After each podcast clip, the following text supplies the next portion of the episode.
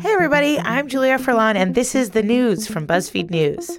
On a big box office weekend, we look at what's changing in the movie industry, and we bring you the internet's biggest nonsense factory, the fake news quiz.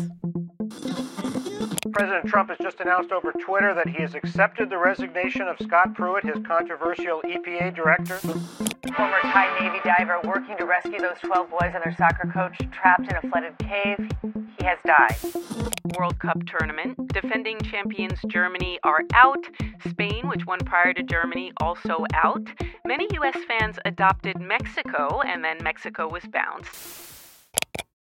Summer blockbuster season is upon us, which means that it's peak time for people to watch the movie equivalent of junk food. I'm talking rom coms, I'm talking car explosions, I'm talking superheroes, that kind of stuff. So, senior film reporter Adam B. Vary and film and TV reporter Alanna Bennett are here to tell us what is getting butts in seats in movie theaters around the country. Hi. Hi. So, Adam, you wrote a wonderful piece that sort of like lays out what is going on at this moment in time in the movie business. And one of the things you focused on is that representation is actually great business. Can you tell us a little bit more about that? Well, yeah. I mean, first and foremost, the biggest movie of the year in the United States is almost certainly going to be Black Panther. The Black Panther lives. And when he fights for the fate of Wakanda, I will be right there beside him. As will I. I'm in too. What? You're gonna need all the help you can get. Yes. And uh, I just I just want to repeat that uh, the biggest movie in the United States in 2018 is going to be Black Panther. Wakanda That forever. Yeah. an- yeah. I mean, that is an incredible stereotype shattering accomplishment. Uh, Black Panther is going to make $700 million just in uh, the United States and Canada. And for the longest time, Hollywood didn't think that that was possible with a movie with a predominantly black cast. So, like, this is a great example of the enormous amounts of money that Hollywood has been leaving on the table for decades, underserving audiences of color and also giving just general audiences something that they've never seen before. And that clearly was something that really resonated with a lot of people. Alanna, how many times did you go see Black Panther? Uh, three, I believe. I would like to go see it again. They should put it back in theaters. and what do you think from where you sit? I think that people have been proving over and over again for many years that diversity sells. And I feel like we might, hopefully, cross your fingers, knock on wood, be approaching a time when Hollywood maybe hears that lesson because the numbers have been there for a lot of the TV shows and movies in the past, but they've always been treated as anomalies.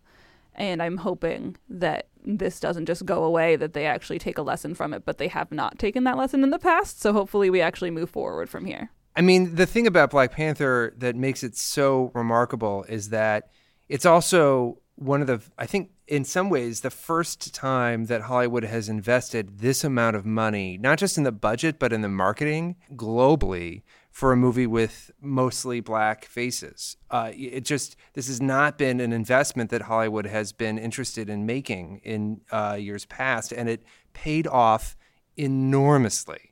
So the idea that this is something that can't happen was in some ways untested until Black Panther, and I and I really think that Hollywood is paying very close attention to just how enthusiastically that movie was received. And Adam, your piece also touches upon a couple of other pieces of representation that are significant, like the movie Book Club, which had three women over 60 as the stars. Four women, actually, four women Four over women. 65 Wow, over 65. as 65. the starring roles. And that's been a nice, tidy hit. I would like to introduce you to Christian Grey. Oh no. We started this book club to stimulate our minds. From what I hear, this book is quite stimulating. Ocean's 8, you know, with the cast of all of these incredible actresses. In three and a half weeks, the Met will be hosting its annual ball. And we are going to rob it. There's Love Simon, which is the very first studio movie about a gay teenager. So, I'm just like you, except I have one huge ass secret. Nobody knows I'm gay. and that did really well, especially for a teen movie. So, you know, there's lots of different dimensions in which it's very clear that it isn't just that representation matters, it's that it's really good business. Which ultimately is the way that Hollywood learns anything, right? Is capitalism. Money. So there have been some films that weren't quite as successful that were reaching for this thing that I feel is everywhere is nostalgia. Adam, tell us about those. The biggest real flop of the year so far has been Solo, a Star Wars story, which is an, an amazing thing to say that a Star Wars movie has been a box office disappointment. But I think it's made something like just over $200 million domestically, and that's less than the previous two big Star Wars movies made in their opening weekends.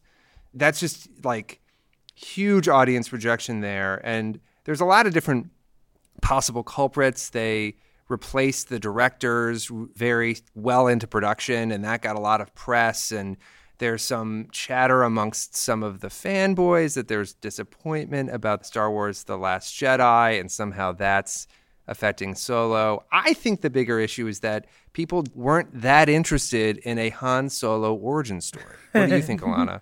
Yeah, I think that we saw this year that you can have successes with old IP and old ideas like Ocean's 8 or continuing Star Wars, but it needs to be an element of that story that gets people excited and feels like they're seeing something new. So Ocean's 8, it wasn't oh here's an here's another heist film with George Clooney on all of them again. It was here it is with all of these women who are A-listers who you've loved in all of these movies before. And Rihanna. And Rihanna.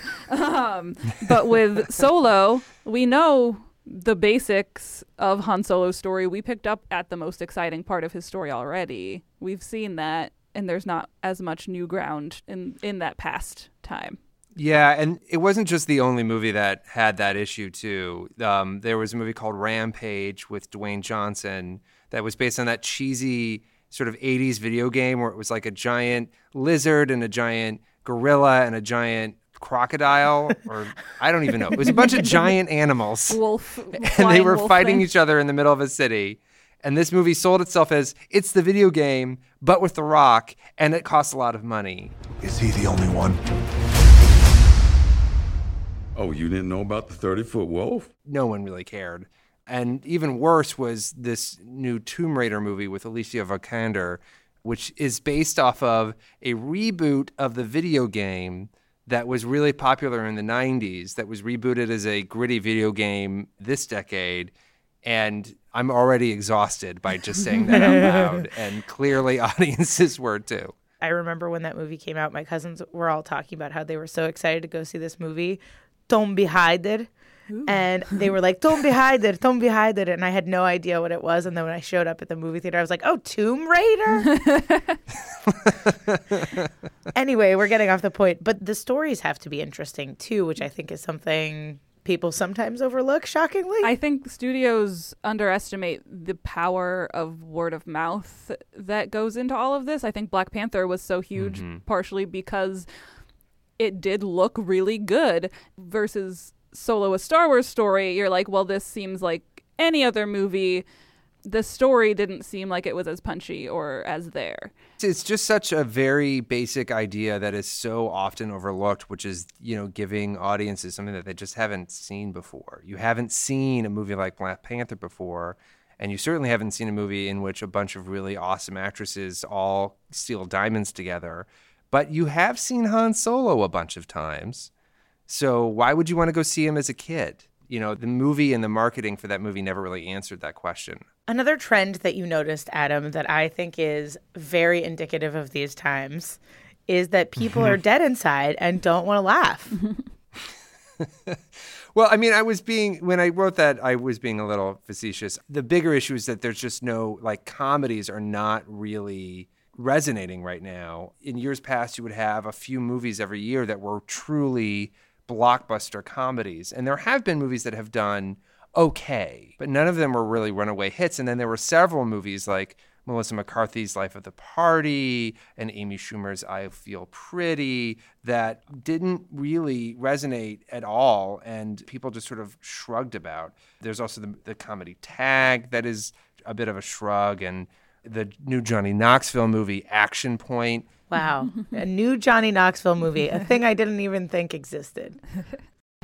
What this place needs is an excitement enema. We're going to make this place fast and loose. It made $5 million in its first 14 days and then disappeared from theaters altogether. It just was around for two weeks and then pff, gone. And I don't know why exactly, other than maybe people just didn't think that they were going to be funny. it could be just that basic. Do you guys think that it's also because there's so much on streaming that like Hulu and Netflix are working so hard to get audiences with clever comedies and like interesting casting and look at this person who you've never seen before but is should be a huge star. Do you think that that's a part of it that these streaming services are really eclipsing the audiences? I think that could be part of it. I think also it's like last year we had Girls Trip, which looked so big that you kind of wanted to see it in a theater with a bunch of people screaming at the screen. But yeah. These don't seem to require that. It's like what is actually yeah, I think it's like there's Mm-hmm. streaming, what is going to get me in the movie theater seat with all those people having this communal experience. Right. I totally agree. The other thing is that the two movies that I've laughed the hardest at this year were Incredibles 2 and Deadpool 2, neither of which really sold themselves as, as comedies, but both had really funny, really, really funny sequences in them. So I think, like, in some ways, people got what they needed out of that sort of audience laughter experience from these bigger, sort of more crowd pleasing superhero movies instead people are into superheroes right now. It is happening. Capes and superpowers and webs from your fingers or whatever are all the deciding factors in whether or not people get up and go to see your movie. Like tell me more about that, Adam. Well, I mean, it's it's it's happening. I think much to the chagrin of people who would rather not see superhero movies, but it's just sort of undeniable. The top four movies domestically so far this year were Black Panther, Avengers: Infinity War, Incredibles two, Deadpool two, all movies that we've already talked about, and that's because those are the movies that people have run out to see.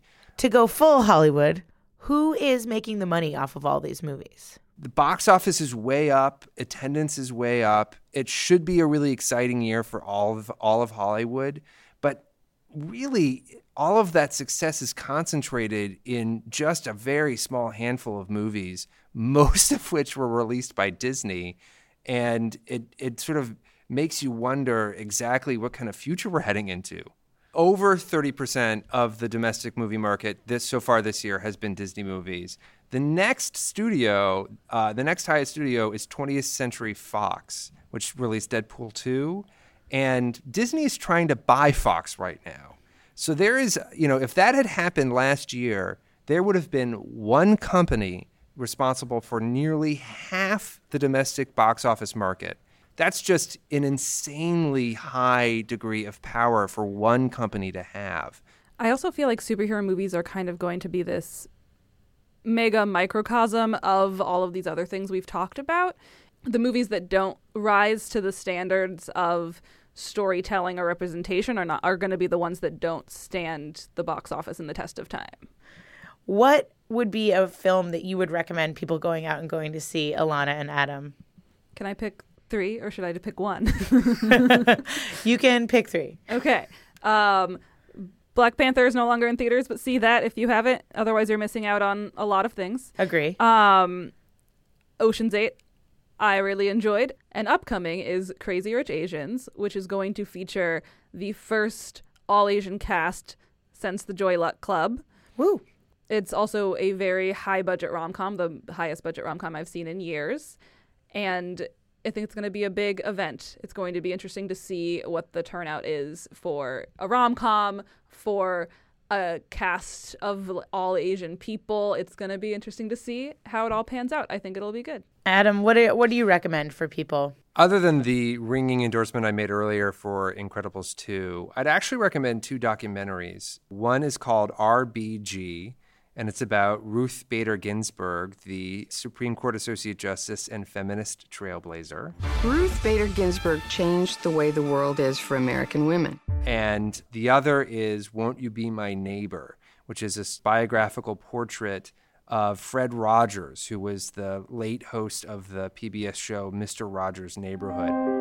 You take all of the elements that make good television and do the exact opposite. You have Mr. Rogers' Neighborhood. Low production values, simple set, unlikely star. Yet, it worked. Both movies are sort of really great examples of deeply moral people taking a very gentle but firm approach to the world and becoming icons of their chosen professions. And they're, by the way, two of the biggest documentary hits of the year. But beyond that, they're just really great movies that make you feel much better about humanity when you're done with them. You two make me feel good about the world. Alanna, Adam, thank you so much. thank you. Thank you for having us. That was Adam B. Vary and Alanna Bennett, entertainment reporters for BuzzFeed News. Jojo, how you living, my friend? So, if you don't know JoJo, they are the star of this show, actually. JoJo helps all of us learn a little bit more about the stories that we're talking about. So, here's how it works Step one, open your messaging app on your cell phone. Step two, type in JoJo's number. It's 929 236 9577. That's 929 236 9577. Step three, text JoJo the word that we give you. If you want to read Adam B. Piece on what is going on in Hollywood, text JoJo the word movie right now, and you'll get it right on your phone.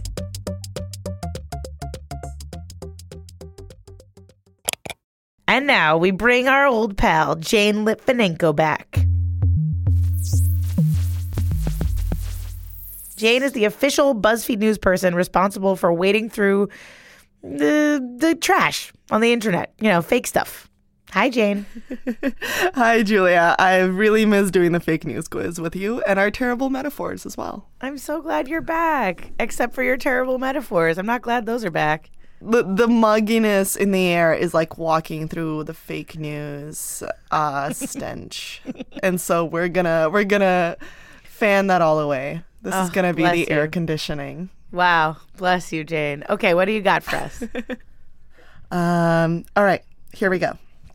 The head of a Russian advertising agency, which was tasked with decorating Moscow ahead of the World Cup, used it as an opportunity to commission a 12 story high mural of his wife. Is that real or fake? I'm going to say that this is true because the way that World Cup money is spent is like monopoly money almost. And FIFA is such a corrupt organization that I got to believe that, like, if you get World Cup money, it's like pretend money that you can do whatever you want with. And I want to keep romance alive in this world, you know? Maybe this guy just really loves his wife. And a 12 story high mural was the way that he decided to show it. So you're correct. It's real. Are you kidding Um, me? it is a 12 story high mural of his wife in sports gear. Um, this very beautiful, blonde, tall, clearly very tall lady. Well, I mean, she's Um, 12 stories tall. 12 stories. Um, and she's surrounded by birds. Um, she's holding a soccer ball. And I guess this is just now forever part of Russia's art landscape. By the way, if you want to see a picture of this lady on a 12 story building, text JoJo the word romance. All right, here's the next one. A priest in France slapped a baby during a baptism ceremony. Is that real or fake? Okay, I'm going to say it's real because of old cartoons where they smack the baby Old when the baby comes out. What cartoons are you watching here? In the in the 50s, I don't know. These like old When- ass, you know how when they like old are you, Julia? ba- I'm a 100. I'm a 100. I I'm going to say that the priest definitely slapped the baby, which should be illegal, and the priest should have some consequences for that. But, you know, the Catholic Church isn't great about consequences. Uh, fair enough. Uh, wow, really uh, pessimistic today. um, yeah, you're correct. This is real.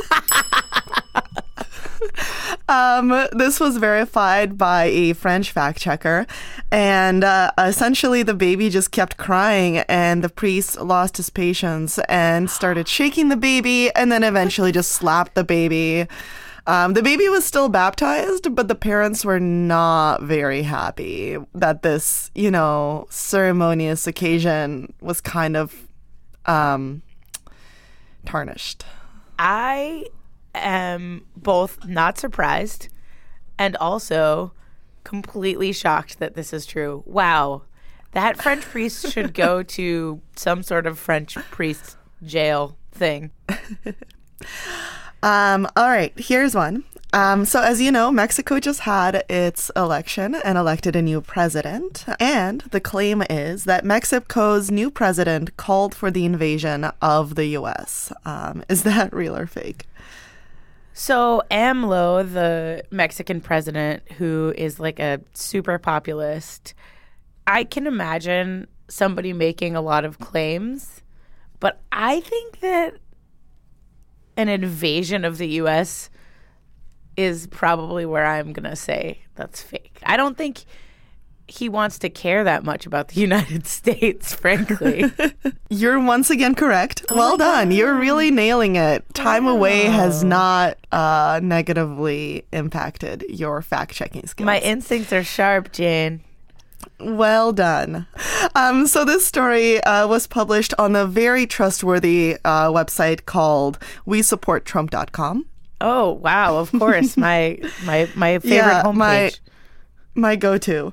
um, and what it did is it took a quote from uh, the new Mexican president out of context. What essentially he said is that he will defend uh, the migrant movement and the right of people to um, enter new countries if there's danger in the countries where they live.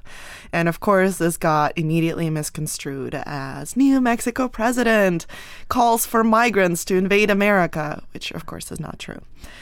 Um, so I think we're going to be seeing a lot more fake news uh, about this guy, and we've actually seen a lot of fake news during the Mexican election as well. So this is something to keep an eye out on.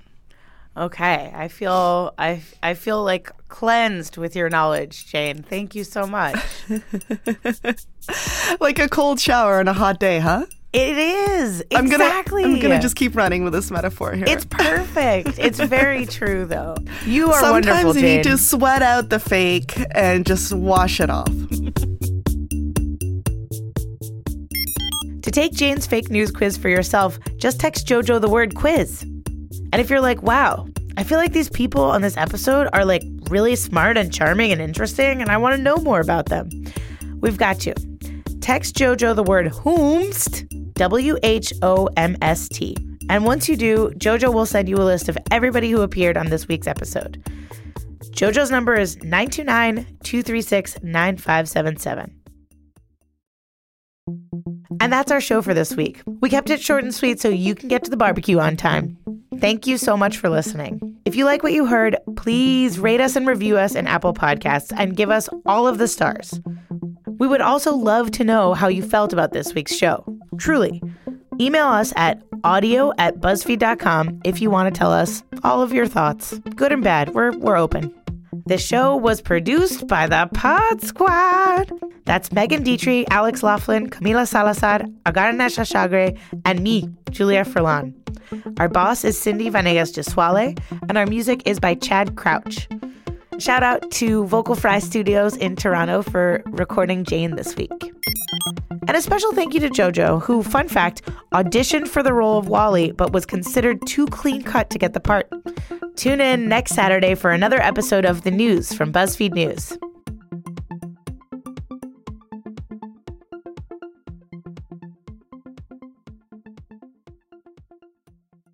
I was I was like a ch- chubby baby, and my mom says that the priest just complained about how big I was the entire time.